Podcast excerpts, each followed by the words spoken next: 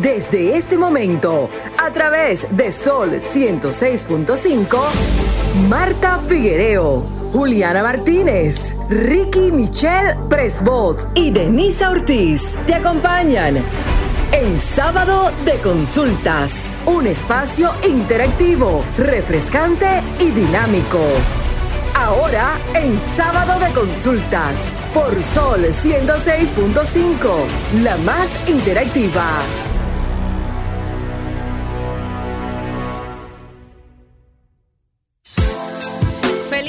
De República Dominicana y el mundo, que nos sintoniza a través de esta, la más interactiva, esta Sol 106.5 FM. Contentísima de poder llegar a cada hogar dominicano y al mundo, porque si bien es cierto, hoy tenemos un programa súper interesante, como cada entrega de sábado de consultas aquí de 1 a 2 de la tarde, pero lo que más me interesa y lo que más me llama la atención es que yo siempre estoy acompañada a mi mano derecha de la bellísima Marta Figuereo. Buenas tardes. Ah, el próximo sábado, buenas tardes, me voy a sentar en el lado izquierdo para el cliché. Buenas tardes a todos, feliz de encontrarnos una vez más este sábado de consultas. Hola Juliana.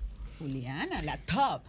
Bueno, como siempre digo, para mí los top son ustedes. Y claro que Denny nos introduce a nosotras, pero nadie le dice el nombrecito de ella, ya no lo podemos dejar quedar atrás. La voz que encanta, Denisa Ortiz, aquí presente con nosotros. Y como mismo dice Denny, el programa que tenemos hoy, igual que todos realmente, es bastante informativo y les va a ser de muchísima utilidad. Así que mantengan la sintonía.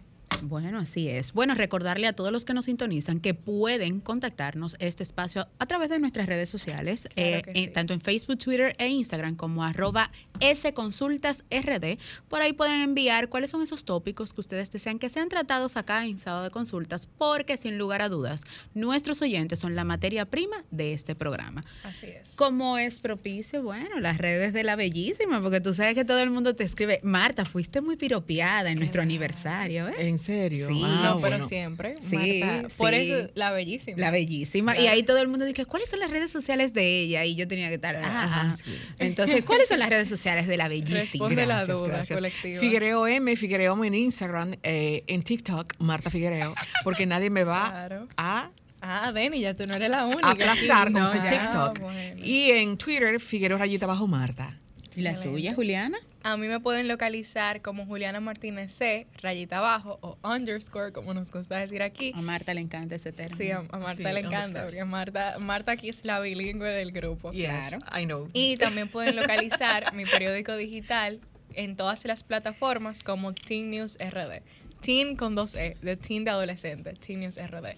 Y a ti, Denisa, ¿dónde te podemos encontrar? Bueno, como a Marta le encanta que yo diga, en todas mis plataformas digitales, tanto Facebook, Twitter, Instagram y TikTok, como arroba Denise Ortiz. Ahí pueden también enviar los temas y nosotros siempre prestos para responderle. O en caso de también consultarnos esos números de esos doctores, especialistas que vienen aquí, que ustedes se quedan con las dudas personales, porque Marta se encarga de hacer la consulta de Marta, pero las de los oyentes a veces se quedan.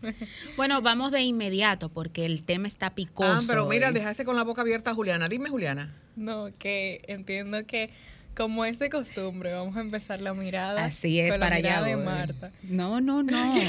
A mí me es que a mí me gusta escuchar a de Marta, que le da como el power siempre. Denisa, tú viste lo que estábamos hablando, pero bueno, bueno. tú sabes Marta siempre está preparada. No, no, tú sabes que yo no, eh, una mirada per se así, qué, qué importante tengo.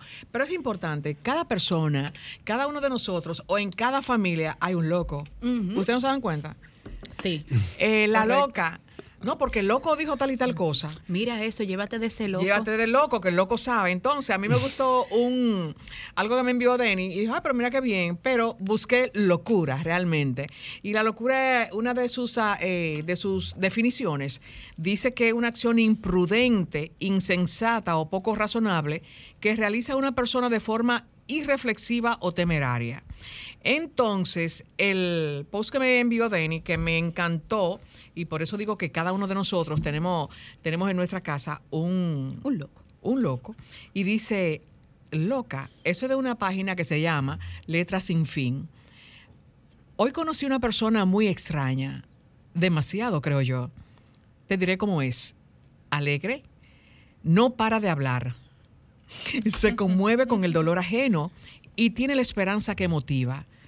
Algunos le dicen loca, pero yo prefiero su locura antes que la cordura del mundo que nos rodea.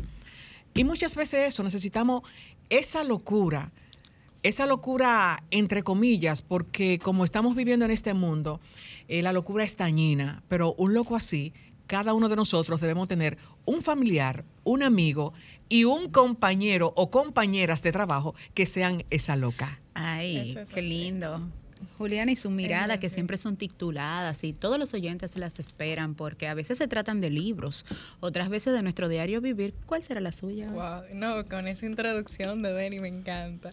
Bueno, el día de hoy mi mirada no tengo un título tan creativo, pero el contenido sí, por lo menos a mí me nutrió bastante y se titula Mejores sistemas educativos.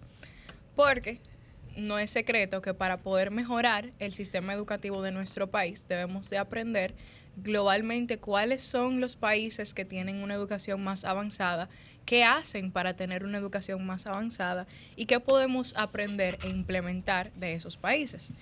Y pues eh, algunos son Canadá, Finlandia, China, Singapur y demás. Incluso aquí en Latinoamérica, el país que lidera en cuanto a educación es Chile en el cual más del 86% de, los, de las personas eh, básicamente tienen matriculación, erradicando casi por completo la deserción escolar. Pues eh, en Canadá, más del 95% de los padres prefieren que sus hijos asistan a escuelas públicas, a educación pública, significando que el gobierno de dicho país le da prioridad e invierte en la educación de este país. En Finlandia, menos de un 10% eh, de las personas abandonan la escuela e invierten allí alrededor de un 6% de su PIB a la educación.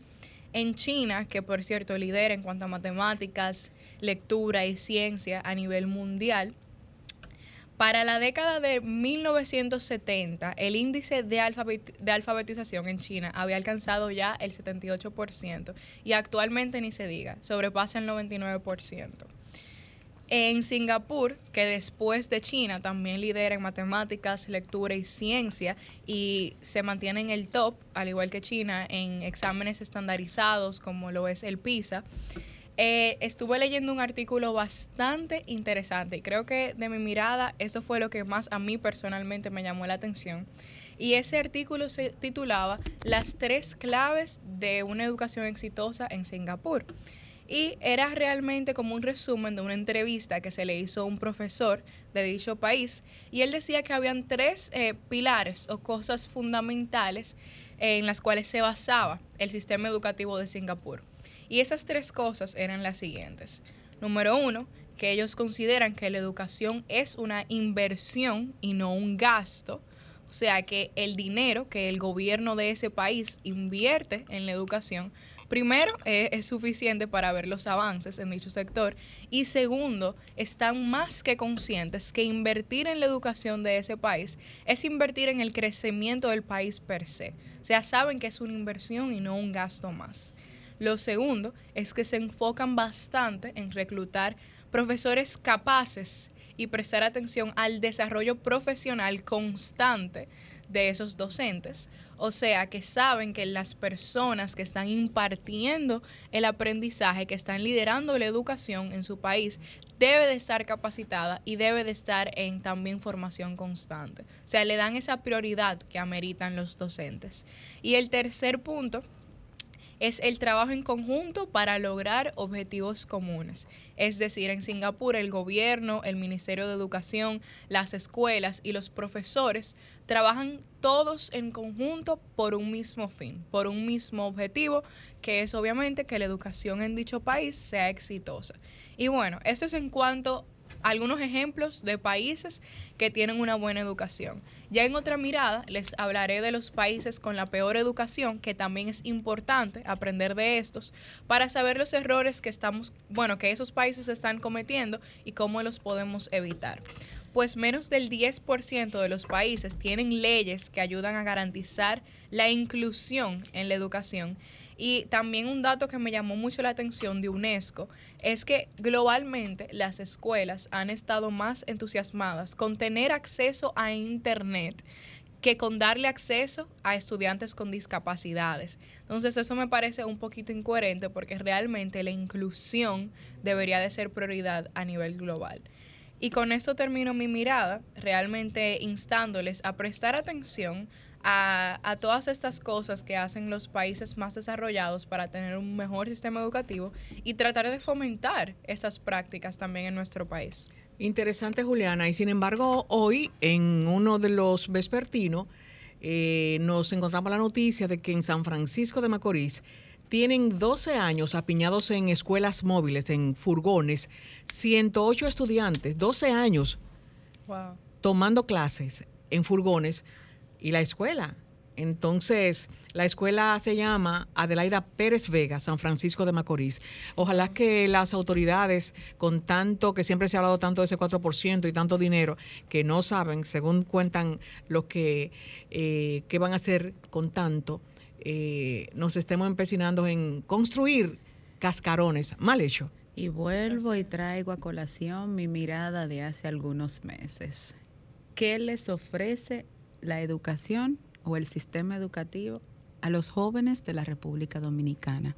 Atención a todos los políticos que actualmente están siendo precandidatos. Atención a todos los partidos y atención a la sociedad. Miren bien a quién van a elegir en febrero y en mayo. porque de ahí dependerá la calidad de la educación de sus hijos y de los nuestros. Buenas tardes, mi querido Carlos, bienvenido. y dejen de ser tantas ovejitas en esos carteles en las calles y después salen de esas ovejas que salen. Bueno, es, excelente. Realmente, eh, gusto sábado más y con entusiasmo de siempre venimos con la reflexión. Y bueno, yo vine en comparación como yo escuchaba a Juliana, que ya informaba sobre algo muy detallado. Lo mío es más bien como una reflexión. Ustedes saben que siempre yo vengo con, con mis reflexiones de los sábados, que son siempre bien edificantes o halagadoras. Pero esta, bien, está más bien un poquito más directa, ya que se trata de algo que con lo que nos tratamos día a día y con las personas que nos vinculamos, y son las amistades. Bueno, las amistades obviamente son personas que, que están ahí para nosotros, que compartimos con ellos, que conectamos con ellos y tenemos evidentemente algún tipo de acercamiento, si hay algún tipo de afecto, ya sea de conexión por tiempo conociéndolos o por algún tipo de circunstancia que hayamos compartido con ellos. Pero quería hablar de las amistades específicamente porque debemos ser cuidadosos a quienes elegimos como amigos o a quienes consideramos amigos. No todo a quien tú conoces es necesariamente un amigo. Amigo, como bien especifica, me gusta apoyarme mucho en la Biblia porque la Biblia desglosa realmente bien lo que es realmente un amigo. Hay, una, hay un verso bíblico que está en Proverbios, que está en Proverbios 17 al 17, que dice, que dice lo siguiente, en todo tiempo ama el amigo y es como un hermano en tiempos de angustia. Está en Reina Valera 1995. Eh, realmente este texto aborda más bien lo que el apoyo y la Biblia es muy enfática con el significado y el aporte de lo que es un amigo en, nuestra, en la vida de, una persona. Eh, enfatiza realmente que incluso es más que un hermano, que es la sangre. Eh, realmente quería traer también una historia bíblica que, que para que traerles a oración y de reflexión para ustedes, que está en el Evangelio de Mateo, en de, Mateo 2, en capítulo 2, que habla acerca de los, la fe de los cuatro amigos. Estos cuatro amigos que cargaron a un hombre paralítico cuando estaba evidentemente en una situación grave que no podía moverse. Sin embargo, estas cuatro personas, estos cuatro amigos, tenían la fe, tuvieron la fe de llevar a la persona a Jesús para que éste pudiera sanarlo. Entonces, si ustedes creen, ustedes creen que si estas personas, sabiendo cómo estaba ese amigo, que lo apoyaron y estuvieron ahí para él, lo llevaron y lo cargaron entre todos, porque ellos bajaron desde una viga que entre casas que en en el antiguo, el antiguo testamento, ellos bajaron todos acompañaron a este, a este hombre paralítico, lo bajaron entre, entre los cuatro, evidentemente como, como eh, demuestra lo que es realmente un amigo, que está ahí para ti, que te apoya y que te, y que te beneficia y que realmente es importante saber sobre todo a quién elegimos como amigo. Eh, por eso traje hoy cinco conceptos o cinco claves de qué es un amigo, o mejor dicho, cinco características que, que, debe tener un amigo realmente, apoyados obviamente por la Biblia, ¿no? Eh, las amistades, para mí, lo que significan los amigos influye mucho en para bien o para mal. Las amistades influyen en nosotros, aunque uno no lo quiera aceptar o no. La persona con la que nos vinculemos afecta a nuestro ciclo, afecta a nuestra, nuestro comportamiento, aunque no lo creamos o no. Ya que hay una, hay una ley de que yo he comentado en otras ocasiones, que se llama la ley de proximidad, que es que dice que somos el, ring, el, rango de las cinco personas con la, con la cual más nos juntamos. Está otro concepto que puse, que es los verdaderos amigos están a nuestro lado en las buenas y en las malas. Evidentemente hay personas que nada más están con nosotros usualmente cuando pasamos por las cosas bonitas, pero cuando viene, lo, cuando viene el tiempo de tribulación o de aflicción o cuando vienen las situaciones complicadas en nuestra vida, hay gente que no está. Entonces por eso es bueno siempre elegir a quién ponemos o a quién consideramos siempre como amigo. Un amigo de verdad es leal, confiable y demuestra que nos quiere, nunca se aprovecharía de nosotros. Evidentemente por eso es sabio considerar a quién tenemos a nuestro lado el día a día. Otro concepto más un buen amigo no duda en corregirnos si lo necesitamos. No es lo mismo decir, eh, fulano me dijo la verdad, la verdad duele, la verdad no duele. Confrontar es, eh, miren, realmente lo que es decir la verdad, decir la verdad a alguien no duele. Es no es lo mismo confrontar a decir la verdad en amor. No es lo mismo tú decir la verdad para ir buscando herir a tú querer a tú quieres realmente verificar si esa persona puede cambiar o no. Porque hay personas que dicen que no, que la verdad duele, hay, hay que decirle la verdad a fulano. Sí, pero ¿en qué, en, qué tono, en, qué tono se lo estás diciendo y de qué forma se lo estás diciendo para que él pueda buscar el cambio? Porque no es lo mismo herir que confrontar, evidentemente. una corrección fraterna. Evidentemente. Los buenos amigos sacan lo mejor de nosotros. Evidentemente, claro está que un amigo busca siempre eh, afilarte como el hierro, como dice la palabra de Dios. Siempre busca sacarte hacia arriba y impulsarte hacia arriba. Entonces, sobre todo, quiero que se lleven esta reflexión más, más, más, que, concreta que, más, más concreta que nada. Y es que elijan bien con quién se juntan y, y siempre verifiquen si esa persona les aporta a ustedes o no, ya sea en el ámbito interpersonal, en el ambiente laboral o a quienes ustedes consideren como su amigo. Bueno, mi mirada será muy breve porque las miradas de hoy han sido bien fuertes, pero la titulo Un día a la vez. Bueno, para nadie es un secreto que durante la tarde de ayer y la de antes de ayer fueron tendencias, eh, sobre todo en TikTok, el discurso que propició la cantante colombiana Shakira, a propósito de haber sido elegida por los Premios Juventud como agente del cambio a través de su fundación Pies Descalzos. Agente del cambio, para los que no saben en qué consiste, son esas personas que a través de sus buenas obras este, llegan a los lugares eh, más difíciles, por no poner otro término en contexto, este, brindando ayuda, eh, alegrándole la vida a los que tenemos o a los que tienen menos. Y justamente digo un día a la vez porque aunque para muchos quizás este ha sido el año más difícil de Shakira, encontré en las redes sociales, hurgando, una frase que me llamó mucho la atención, como dice Marta y le gusta que yo diga, me hizo ruido. Y es, nunca trates de forzar puertas. Recuerda que si son de Dios, aún sin tocarlas, se van a abrir. Y justamente me, aunque me hizo mucho ruido, yo decía, bueno, Shakira tuvo un año difícil, pero hizo como el ave fénix. En vez de quedarse estancada, lo que hizo fue que abrió sus alas. Y miren qué paradójica la vida, que a través de una fundación ella llega a lugares más remotos de su Barranquilla, Colombia, eh, a llevar, a brindar ayuda, ha hecho hospitales, ha hecho clínicas, ha hecho escuelas este, lo que más me llama la atención de su discurso fue la manera en la que ella le dijo a su hijo Sacha de 10 años, al igual que su otro hijo que le acompañaba, lo que le indicó fue que para ser un agente de cambio no tienes que ser un artista pop, no tienes que ser un político, no tienes que ser millonario, no tienes que ser una persona famosa, solamente tienes que saber diferenciar lo bueno y lo malo. Y en lo bueno y en lo malo, querer brindar ayuda a esos que necesitan de ti en el momento. Y justamente encaja un poco con la mirada de Carlos, aunque Carlos habla de la amistad, aquí hablamos del ser humano. En la Biblia el Señor nos manda amar a tu prójimo como a ti mismo, uno de los primeros mandamientos de los diez que debemos hacer. Y cómo nos hemos olvidado en su momento de externarle ayuda a tu compañero, a tu amigo, a esa persona que en tu diario vivir, e inclusive es hasta el que te lleva el café a tu escritorio. Entonces, vivamos un día a la vez, sin temor a amar, sin temor a querer, sin temor a ayudar a los que están a nuestro alrededor y a los que no están, aportar ese granito de arena para que quizás ese cuaderno ahora que ya es propicia la temporada escolar, llegue a un destino a ese niño que no tiene un cuaderno, miremos, busquemos la manera de poder ser un agente de cambio en la vida de un desconocido para ti, pero de un ser humano en el mundo que fue creado por Dios. Hasta aquí mi mirada de hoy. Vamos a una pausa, Marta, porque al regreso de este espacio tenemos nuestro plato fuerte con una conversación súper interesante que no daré primicias, solamente le diré que se mantengan aquí en el dial de la 106.5 FM luego de esta pausa. Adelante, Romer. Estás escuchando Sábado de Consultas por Sol 106.5, la más interactiva. En Sábado de Consultas, consulta de salud. Bueno, retornamos, retornamos aquí al interactivo. Romer siempre con sus señas, como parece más tráfico que lo dije Seth. Contentísima, como decíamos antes de la pausa, porque tenemos nuestro plato fuerte, esta conversación que yo sé que va a ser de mucha utilidad, no solo para nosotros que vamos a enriquecer nuestros conocimientos, sino para los que están del otro lado de la radio.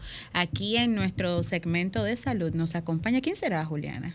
Nos acompaña tanto un tema sumamente interesante como un invitado también sumamente interesante, que es el doctor Marcos Robles, con quien abordaremos el tema hepatitis, que es su clasificación, sus causas y sus consecuencias. Así, que bienvenido, doctor. Muchísimas gracias por acompañarnos. Bienvenido. Muchas gracias, muchas gracias por la invitación aquí a su programa.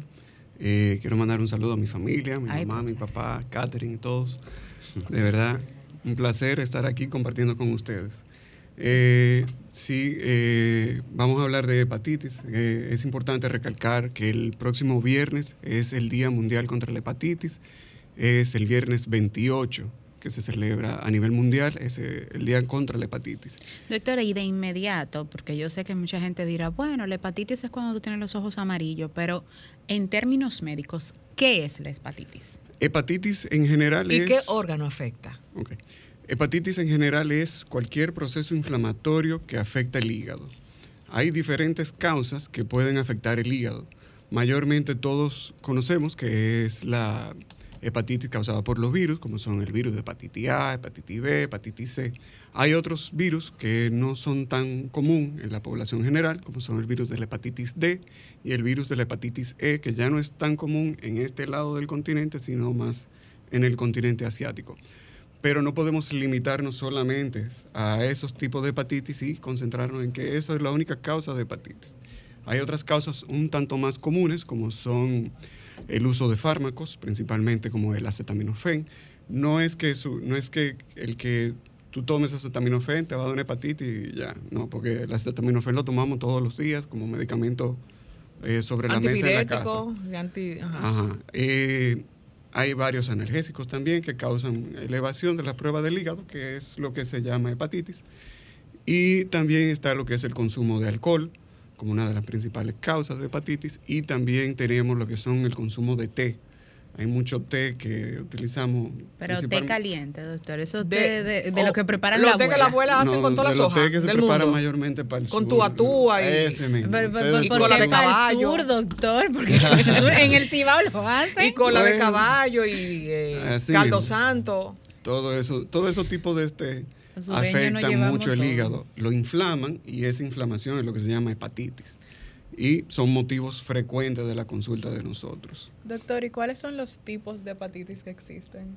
Bueno, como ya mencioné, están las hepatitis virales, las hepatitis causadas por fármacos, eh, las hepatitis alcohólicas, hay hepatitis autoinmunes y hepatitis eh, causada por, por, eh, por hongos también. Esos son los diferentes tipos de hepatitis que pueden haber. Bueno, y precisamente nosotros la semana pasada hablábamos de hongos, pero hongos en, los pies, en las uñas y en, en las plantas de los pies. ¿Qué tipo de hongo? Eso es lo menos frecuente, ¿eh? Ya esos son hongos que afectan el, el, te afectan de manera sistémica y vienen asociados a otro, a otro punto de, de infección, por ejemplo, cándidas y cosas así, que ya se diseminan en todo el cuerpo y y principalmente es por algo secundario, no es algo primario de ahí. Doctor, usted, explicaba que las hepatitis se dividían como que en A, B, en A, B y C. Las hepatitis virales. La, de, A hasta la D. hasta, la e. Hasta la E. Entonces, ¿qué, qué, qué, en qué se diferencian estos tipos de hepatitis o en esta, clasificación? ¿Qué la hace diferente? Bueno, básicamente es que son diferentes tipos de virus que las causan. Okay. Hay varias que son virus, virus de ARN y varias que son de, y otras que son virus de ADN.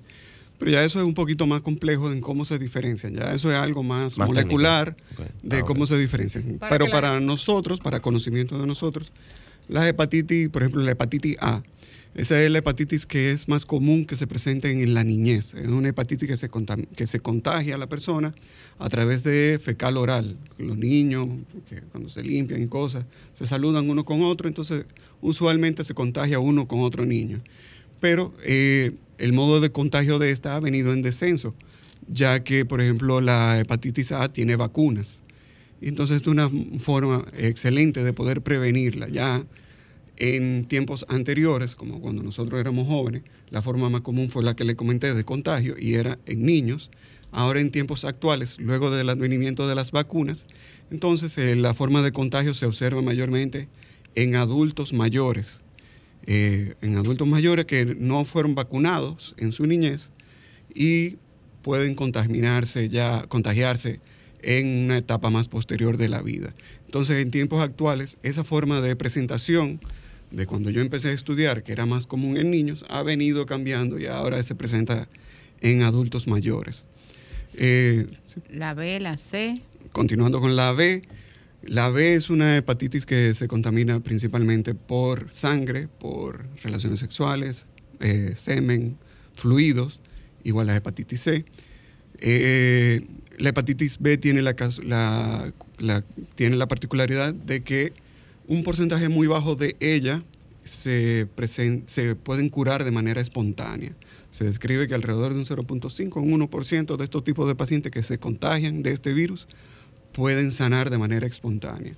Y con su infección, algo que tienen en común todas estas tipos de hepatitis es que todas cursan con los mismos síntomas. Es muy difícil para uno como médico decir, no, es una hepatitis A, es una hepatitis B, es una hepatitis C obligatoriamente hay que ayudarse de las pruebas diagnósticas. Doctor, yéndonos al lenguaje popular ahora, ¿cómo usted habló de que se les realiza la prueba del hígado y por ahí se determina qué tipo, eh, si tiene hepatitis? Entonces, eh, vamos a platanarlo un poquito. ¿Cómo se llama esa prueba? Y cómo, por ejemplo, si voy a hacerme analíticas, pudiera yo decir, ah, bueno, salí con el hígado un poco alterado. Bueno, esas pruebas serían las transaminasas, que son marcadores de inflamación del hígado, eh, pero no necesariamente toda elevación de prueba del hígado es una hepatitis y tengo que salir corriendo al médico. Como le mencioné, como hay medicamentos que usamos cotidianamente, pueden elevarnos un poquito la prueba del hígado y no, eso no va a traer ninguna consecuencia en nuestro organismo. No es que tenemos que salir, me tomé un acetaminofén, mañana tengo que salir corriendo al. No, no. Yo tendría que salir toda la semana. O sea, no así, no quiero alarmar al ah, público, sino simplemente decirles que hay cosas comunes que pueden el, ah, inflamar un poco el hígado, pero no necesariamente esto va a traer una consecuencia grave para nosotros. Así es. Eh, reiteramos que conversamos con el gastroenterólogo Marco Robles y con él estamos hablando sobre hepatitis. El doctor había eh, definido la A, la B y la C. Ahora, hay una concepción del público, del pueblo, del peligro de la C, porque de hecho eh, la hepatitis C tienen unos medicamentos costosos, que muchas personas están dentro de, un programa de, este tipo de medicamentos. Esa hepatitis no se cura. Esa es la única enfermedad viral que tiene cura. La, C. La C. La que no tiene cura es la hepatitis B. Ok, yo estaba confundida. sí, sí. La hepatitis C tiene un tratamiento de 12 semanas en el cual la persona se sana. O sea, se sana completamente de esto. Es un medicamento sí que está disponible aquí en República Dominicana y sí está en los programas de alto costo y se, eh, se puede, muchos pacientes se benefician de esto y se pueden sanar de esa enfermedad. Eh, vuelvo y repito, es la única enfermedad viral en el mundo que tiene cura. Doctor, usted hablaba anteriormente de que hay algunos tipos de hepatitis que se curan prácticamente de manera espontánea, o sea, que se curan con mayor facilidad pero también con la hepatitis tipo C que dura 12 semanas en el tratamiento para curarse. Entonces, ¿cuál usted diría que serían las, los tipos de hepatitis que son más difíciles de curar y cuáles serían los más sencillos? Y ahí me uno con la pregunta de Juliana porque usted me ha dejado en shock. Entonces, ¿el tipo de hepatitis B no se cura? La hepatitis B no se cura, pero la hepatitis B se controla. O sea, ¿Con medicamentos? sí, tú la puedes mantener controlada en tu organismo y se hace indetectable. La presencia del virus se hace indetectable en tu cuerpo. Ese es el objetivo del tratamiento, que el virus no sea detectado en tu cuerpo. No es que te has sanado. Obviamente, si te descuidas, el virus puede volver a reactivarse. Puede volver a reactivarse y de ahí entonces volver a causar todos los estragos que causa a nivel del hígado. Pues entonces si es un virus, esa hepatitis también tú puedes eh, transmitírselo a tu pareja o a tus hijos. En el momento en que no es detectable, eh, ya es, no, es difícil transmitirla. Obviamente, en toda persona que se diagnostica con hepatitis B, lo que uno le recomienda es a las parejas vacunarse. Esta es la principal forma de prevenir esta enfermedad, que es la vacunación. La vacuna es totalmente gratis en todos los programas de vacunación y todos deberíamos de vacunarnos y todos deberíamos de, de darnos refuerzos. Los refuerzos son cada 10, cada 15 años, dependiendo de, de a qué tú te dedicas. Los médicos, por ejemplo, tenemos que estar midiéndonos los anticuerpos de la hepatitis B cada cierto tiempo y una vez baja esos niveles, nos damos un refuerzo.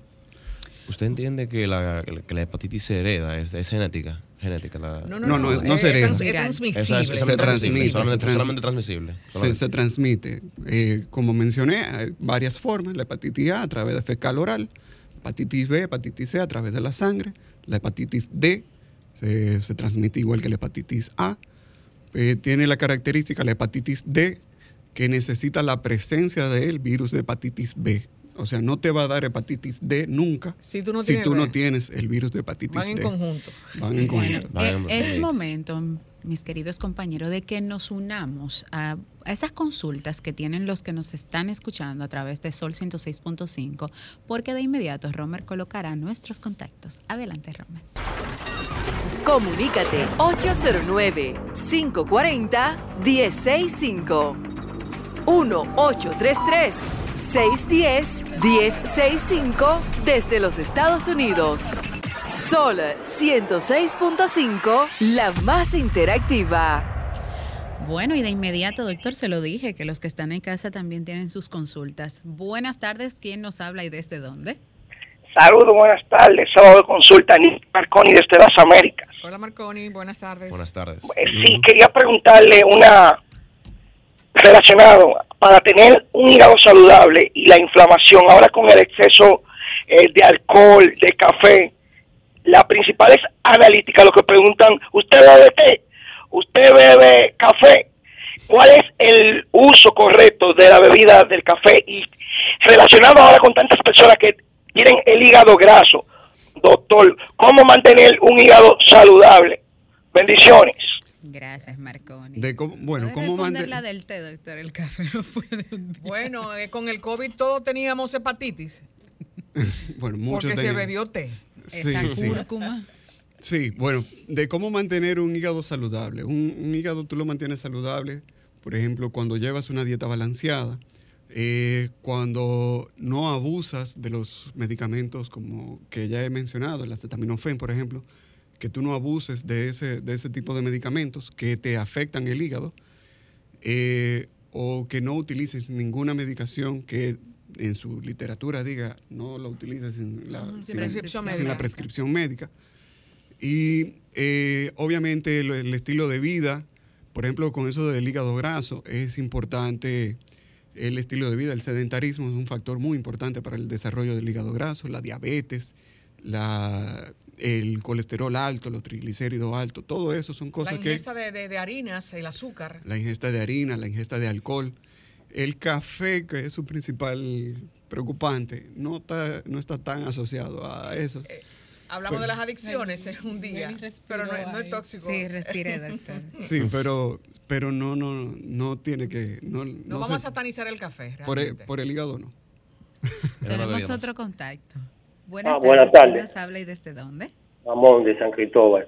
Oigan, eh, es cierto esa situación como que pegarse de un vaso que otra gente haya usado, haya bebido en él, botella, se puede contraer alguna enfermedad, una hepatitis. Y otra cosa, jóvenes, finalizando, acuérdense, estamos esperando los regalitos del aniversario. Estamos al pendiente. Vamos a unir esta consulta con la del anterior oyente. Buenas tardes. ¿Quién nos habla y desde dónde? Hola, buenas tardes. Buenas tardes. Si puede bajar, por favor, el volumen de su radio y escucharnos por acá, por favor. Ahora sí. Cerro. Eh, ya lo cerró. Bueno, mientras tenemos el contacto, el oyente nos preguntaba sobre si es cierto que tomar del vaso, por ejemplo, Juliana y yo, yo tomar del mismo vaso de Juliana, si Juliana está infectada, Dios te guarde, eh, si se contagia. No, no. No, esa no es la ruta usual para contagio. O sea que no, es- como mencioné, eh, mencioné la ruta fecal oral, o sea, es Exacto. materia fecal contaminada. Eh, la persona que no se, no tienen, estos Eh, son malas, malas prácticas de, prácticas de higiene. Correcto. Ok. Y obviamente están las vías sanguíneas, la- eh, los fluidos, como ya mencioné. eh, Relaciones líquido- sexuales Relaciones sexuales y demás. Pero es más asociado por el mismo trauma que se produce durante, la, durante, durante ese acto. Pero no, saliva así no. Tenemos un contacto. Buenas tardes, ¿quién nos habla? Buenas tardes. Buenas tardes. Hola. Buenas, buenas, ¿cómo están ustedes? Primitiva desde la romana. Sí, eso soy yo. Ay, nada, eh, díganme. Adelante con su inquietud para el doctor Marco Robles. Amén. Denisa. Denisa, el café siempre te me recuerda. Digo, como quiera yo lo recuerdo a todos ustedes, pero cuando me estoy tomando el café, digo, Denisa, esto va por ti. Ay, muchas gracias por tenerme presente. claro que sí, ¿cómo no la voy a tener presente a ustedes? Gracias. Gracias. Un abrazo para el pueblo dominicano y gra- doctor, gracias por su tiempo. Ajá. Doctor, cuando usted dice eh, hígado eh, indetectable, es como vamos a decir que está oculto, que está, pero que está oculto, que no se no se encuentra, Que no, está, que no está activo, que no está activo. No Ah. se detecta el virus en tu organismo, entonces no, no está presente, pero no es que te ha sanado. Pero pero pero está- puede hacer daño, o sea, le está haciendo daño a uno. No, eh, no, si está inactivo no te está haciendo daño. ah, está tra- ah, cuando está tranquilo. Hay muchas personas que sufren de hepatitis B y hepatitis C y tienen años sufriendo de él y no se han dado cuenta de que sufren de eso porque no tienen síntomas y ya es en 20, 30 años más o menos que empiezan, que pueden empezar a tener síntomas y ya eso es lo que se, ahí es que se empiezan a detectar los casos de hepatitis B crónica, hepatitis C crónica. Pero no es que eh, no es que siempre te está causando daño, siempre se, man- Ok. se mantiene inactivo y llega un momento en tu vida en el cual él empieza a causar daños. Doctor, espérese para Oh. terminado. Gracias por la explicación tan rápida. Eh, la gente que cuando usted dice que tiene la hepatitis C, que con los medicamentos de alto costo, si no encuentran con qué comprarlo o que lo o que cuando van a buscarlo ahí donde lo dan, eh, se puede morir esa persona. Me gustaría escuchar su, su respuesta. Gracias. Gracias Gracias ti. Doctor, vamos a unir porque usted tiene las líneas llenas, entonces no queremos que ningún oyente se quede. Vamos a tomar este contacto y unimos con el de De. Primitiva, la consulta. Buenas tardes, ¿quién nos habla? Buenas tardes, sí, Miranda Pivar de aquí, de los Casicajos. Adelante con su inquietud. Si puede bajar el volumen de la radio por donde nos escucha, por favor. Sí, ya. Gracias. Adelante con la inquietud para el doctor Marcos Robles. Sí, yo quisiera saber dónde se encuentra el doctor, dónde podemos localizarlo para que nos asista un poco. Perfecto. El doctor dará sus redes y sus contactos en breve. Aquí tenemos otro contacto, doctor. Buenas tardes, ¿quién nos habla y desde dónde? Aló, escúcheme, señores. Doctor, ¿Sí? los síntomas, por favor, los síntomas y prevención. Gracias. Gracias a usted. Ok, perfecto. Entonces, doctora, ahí vamos a hacer este, este bloque. Primitiva nos preguntaba Sobre que si sobre dejan de tomar los medicamentos de alto costo, si no pueden consiguen en el lugar, si, si el paciente fallece. Los síntomas fue otra pregunta. Y al final de La la, entrevista vamos a darle sus las redes. redes, claro que sí. Ok, eh, entonces con respecto al tratamiento, eh, el tratamiento está disponible tanto a nivel público como a nivel privado. El abandono del tratamiento no es que te va a condenar a muerte. Como menciono, son enfermedades crónicas, son enfermedades que sufri- las personas sufren durante muchos años estas condiciones y eh, tú tienes mucho tiempo para poder dar tratamiento. ¿De acuerdo? Entonces, obviamente, él, mientras más rápido inicias el tratamiento, menos complicaciones vas a tener a lo largo de tu vida. ¿Qué sucede, por ejemplo, si el paciente nunca se trata, nunca se detecta, nunca se le da ninguna medida? Bueno, el porcentaje de producir cirrosis es más elevado. Ya la cirrosis es un daño irreversible del hígado y esa cirrosis puede favorecer a lo que es la aparición ya de, del cáncer del, del hígado, que es el hepatocarcinoma. Y ya ahí sí, de verdad, Se- se complica. Se complica el asunto.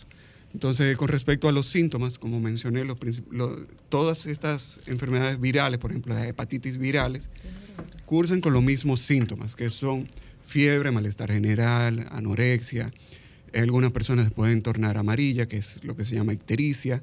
Eh, pueden tener un ligero dolor, dolor de barriga, pueden tener fiebre, pero son, como podemos ver, son características muy comunes con muchísimas otras enfermedades que no te hacen sospechar desde el inicio que pueda ser una hepatitis. Obviamente, cuando ya tú te ayudas de los laboratorios, que ve que tiene la prueba del hígado muy, muy elevada, que tiene otros marcadores del hígado también elevado, tú dices, bueno, déjame yo empezar a ver si es que hay un problema en el, en el mismo hígado. Así es, vamos a una pausa y cuando retornemos seguimos conversando con el doctor Marco Robles. Adelante, Romer. Porque los teléfonos no paran de las consultas con el gastroenterólogo internista, el doctor Marcos Robles. Doctor, y de inmediato tengo que, porque usted sabe que nuestros oyentes nos dijeron que las personas que se ven amarillas, generalmente cuando una persona se ve amarilla, ¿es por hepatitis o puede ser una deficiencia de alguna vitamina? Bueno, hay... ¿Qué sucede? La ictericia, se- o sea, la- el color amarillo por la, por la ingesta de, de- de productos amarillos o naranja, como son las zanahorias, por ejemplo.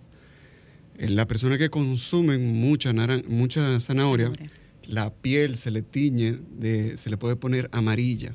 Pero una forma de tú diferenciarla, eso, ah, si es un problema del hígado, si es un problema de la vía biliar, es porque solamente se limita a la piel. Ya cuando es algo del hígado eh, o vía biliar, se, se te observa en las escleras, se te observa en las mucosas, debajo de la lengua y eso, por demás. Entonces, esa es una forma de tú diferenciar, de que, bueno, eso fue que me he comido mucha zanahoria o, o que te- déjame yo ir porque tengo los ojos amarillos. Y eso, que la zanahoria era para usted no sufrir de la vista. Sí, pero, pero eso con esa parte. El hecho de que una persona esté amarilla no, no solamente quiere decir que es un problema del hígado, hay problemas del páncreas, que los cánceres Oh, de sí. páncreas, por ejemplo, la principal forma de tú, detectar, eh, de tú darte cuenta que la persona tiene un cáncer de páncreas es porque la persona se pone amarilla. Y es porque el páncreas ah, tapa el conducto por donde sale la bilis, desde el hígado va a un, un conducto que llega hasta el intestino y esa bilis llega allá.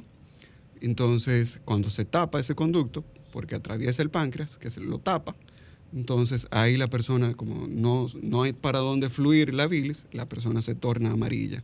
Igual las piedras en la vesícula también pueden poner a las personas amarillas. O sea que hay varias posibilidades diagnósticas que uno tiene que tener en cuenta a la hora de que, De tener que una una persona te vaya a la consulta porque fue con los ojos amarillos. Doctor, y con relación a una de las preguntas que hizo Carlos Martín sobre si la hepatitis era genética, ya usted aclaró que no, pero me gustaría saber si hay alguna otra enfermedad del hígado que sí pueda tener un factor genético. Bueno, sí, son la- las hepatitis autoinmunes.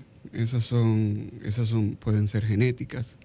Eh, hay enfermedades hered- hereditarias también, pero no necesariamente se catalogan como hepatitis, pero sí son enfermedades hereditarias del hígado.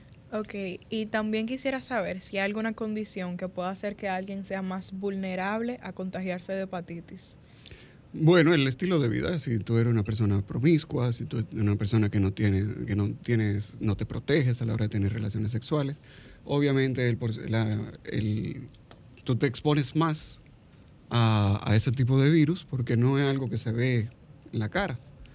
Entonces, igual que las enfermedades de transmisión sexual, o sea, si, si no te proteges, te vas a tener, te puedes contaminar más fácil.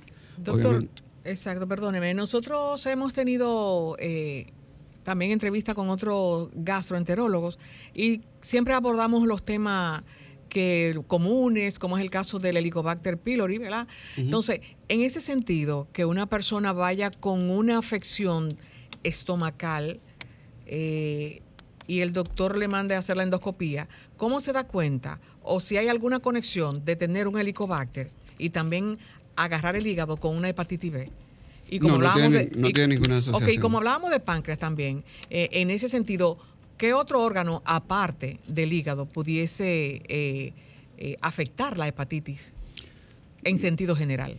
No, lo que mencioné, mm, quiero que no confundan. Lo que mencioné es que cuando uno a la consulta te llega un paciente con los ojos amarillos, que tiene ictericia, que es el término correcto, cuando llega un paciente con ictericia, hay varias enfermedades que uno debe descartar.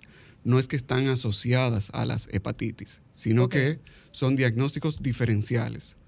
Tengo este, tengo este síntoma y tengo este, este signo.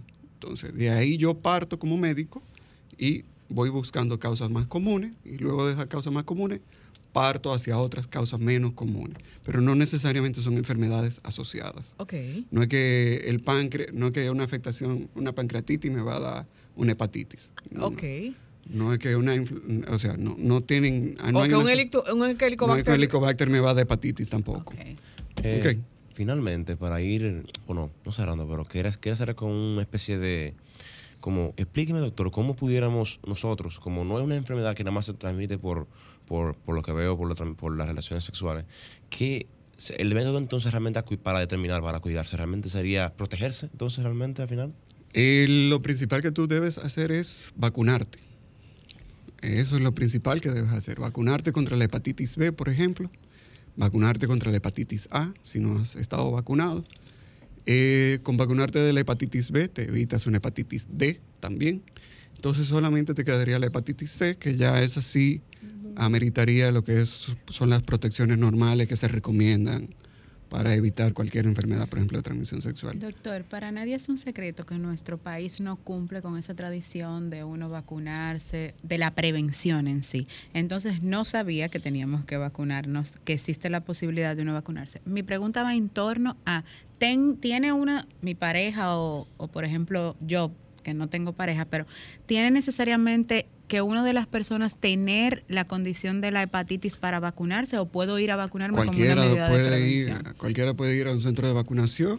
En, eh, en Santo Domingo, ¿cuáles son? O si puedo mencionar no, por lo cualquier menos. centro de vacunación centros, público. Centros Ah, sanitarios, los centros sanitarios policlínico los de que primera... pertenezcan a salud pública. Exacto. En cualquier centro de vacunación privado, por igual. Perfecto. O sea, no hay, no hay, eh, eso está disponible en todo el país. Y una manera, doctor, de, de prevención como primera instancia, como lo, las, ¿cómo se llama? La- la- los hospitales de, de primero, lo, ¿cómo se De llama? primer nivel. La, la, La- usted dice la, La atención primaria. Es la de atención primaria, primaria. correcto. Con relación a esto, sería bueno que con tantas cosas nuevas que implementan los gobiernos y la, la educación, que cada año se le exija a, a los estudiantes esa tarjeta de vacunación. Y sobre todo, aunque haya un tiempo definido con relación a la vacuna de, de la hepatitis, que no, no es anual, tener un registro. Bueno, recuerda que en, lo- eh, en los programas de vacunación de niños están todas esas vacunas. Y en muchos colegios eh, te solicitan presentar. Colegios, Bueno, colegios, no, sé escuelas si a nivel, públicas. No sé si a nivel público, al momento de inscripción, te, sol- eh, durante, te solicitan esa- esas evaluaciones, pero eh, dentro de los programas, de, o sea, en toda consulta que el niño va a un pediatra, por ejemplo, el pediatra siempre recomienda sus Sí, vacunaciones. Entonces, esa es una de las formas principales de prevención de estas enfermedades, que es la vacunación a edad temprana.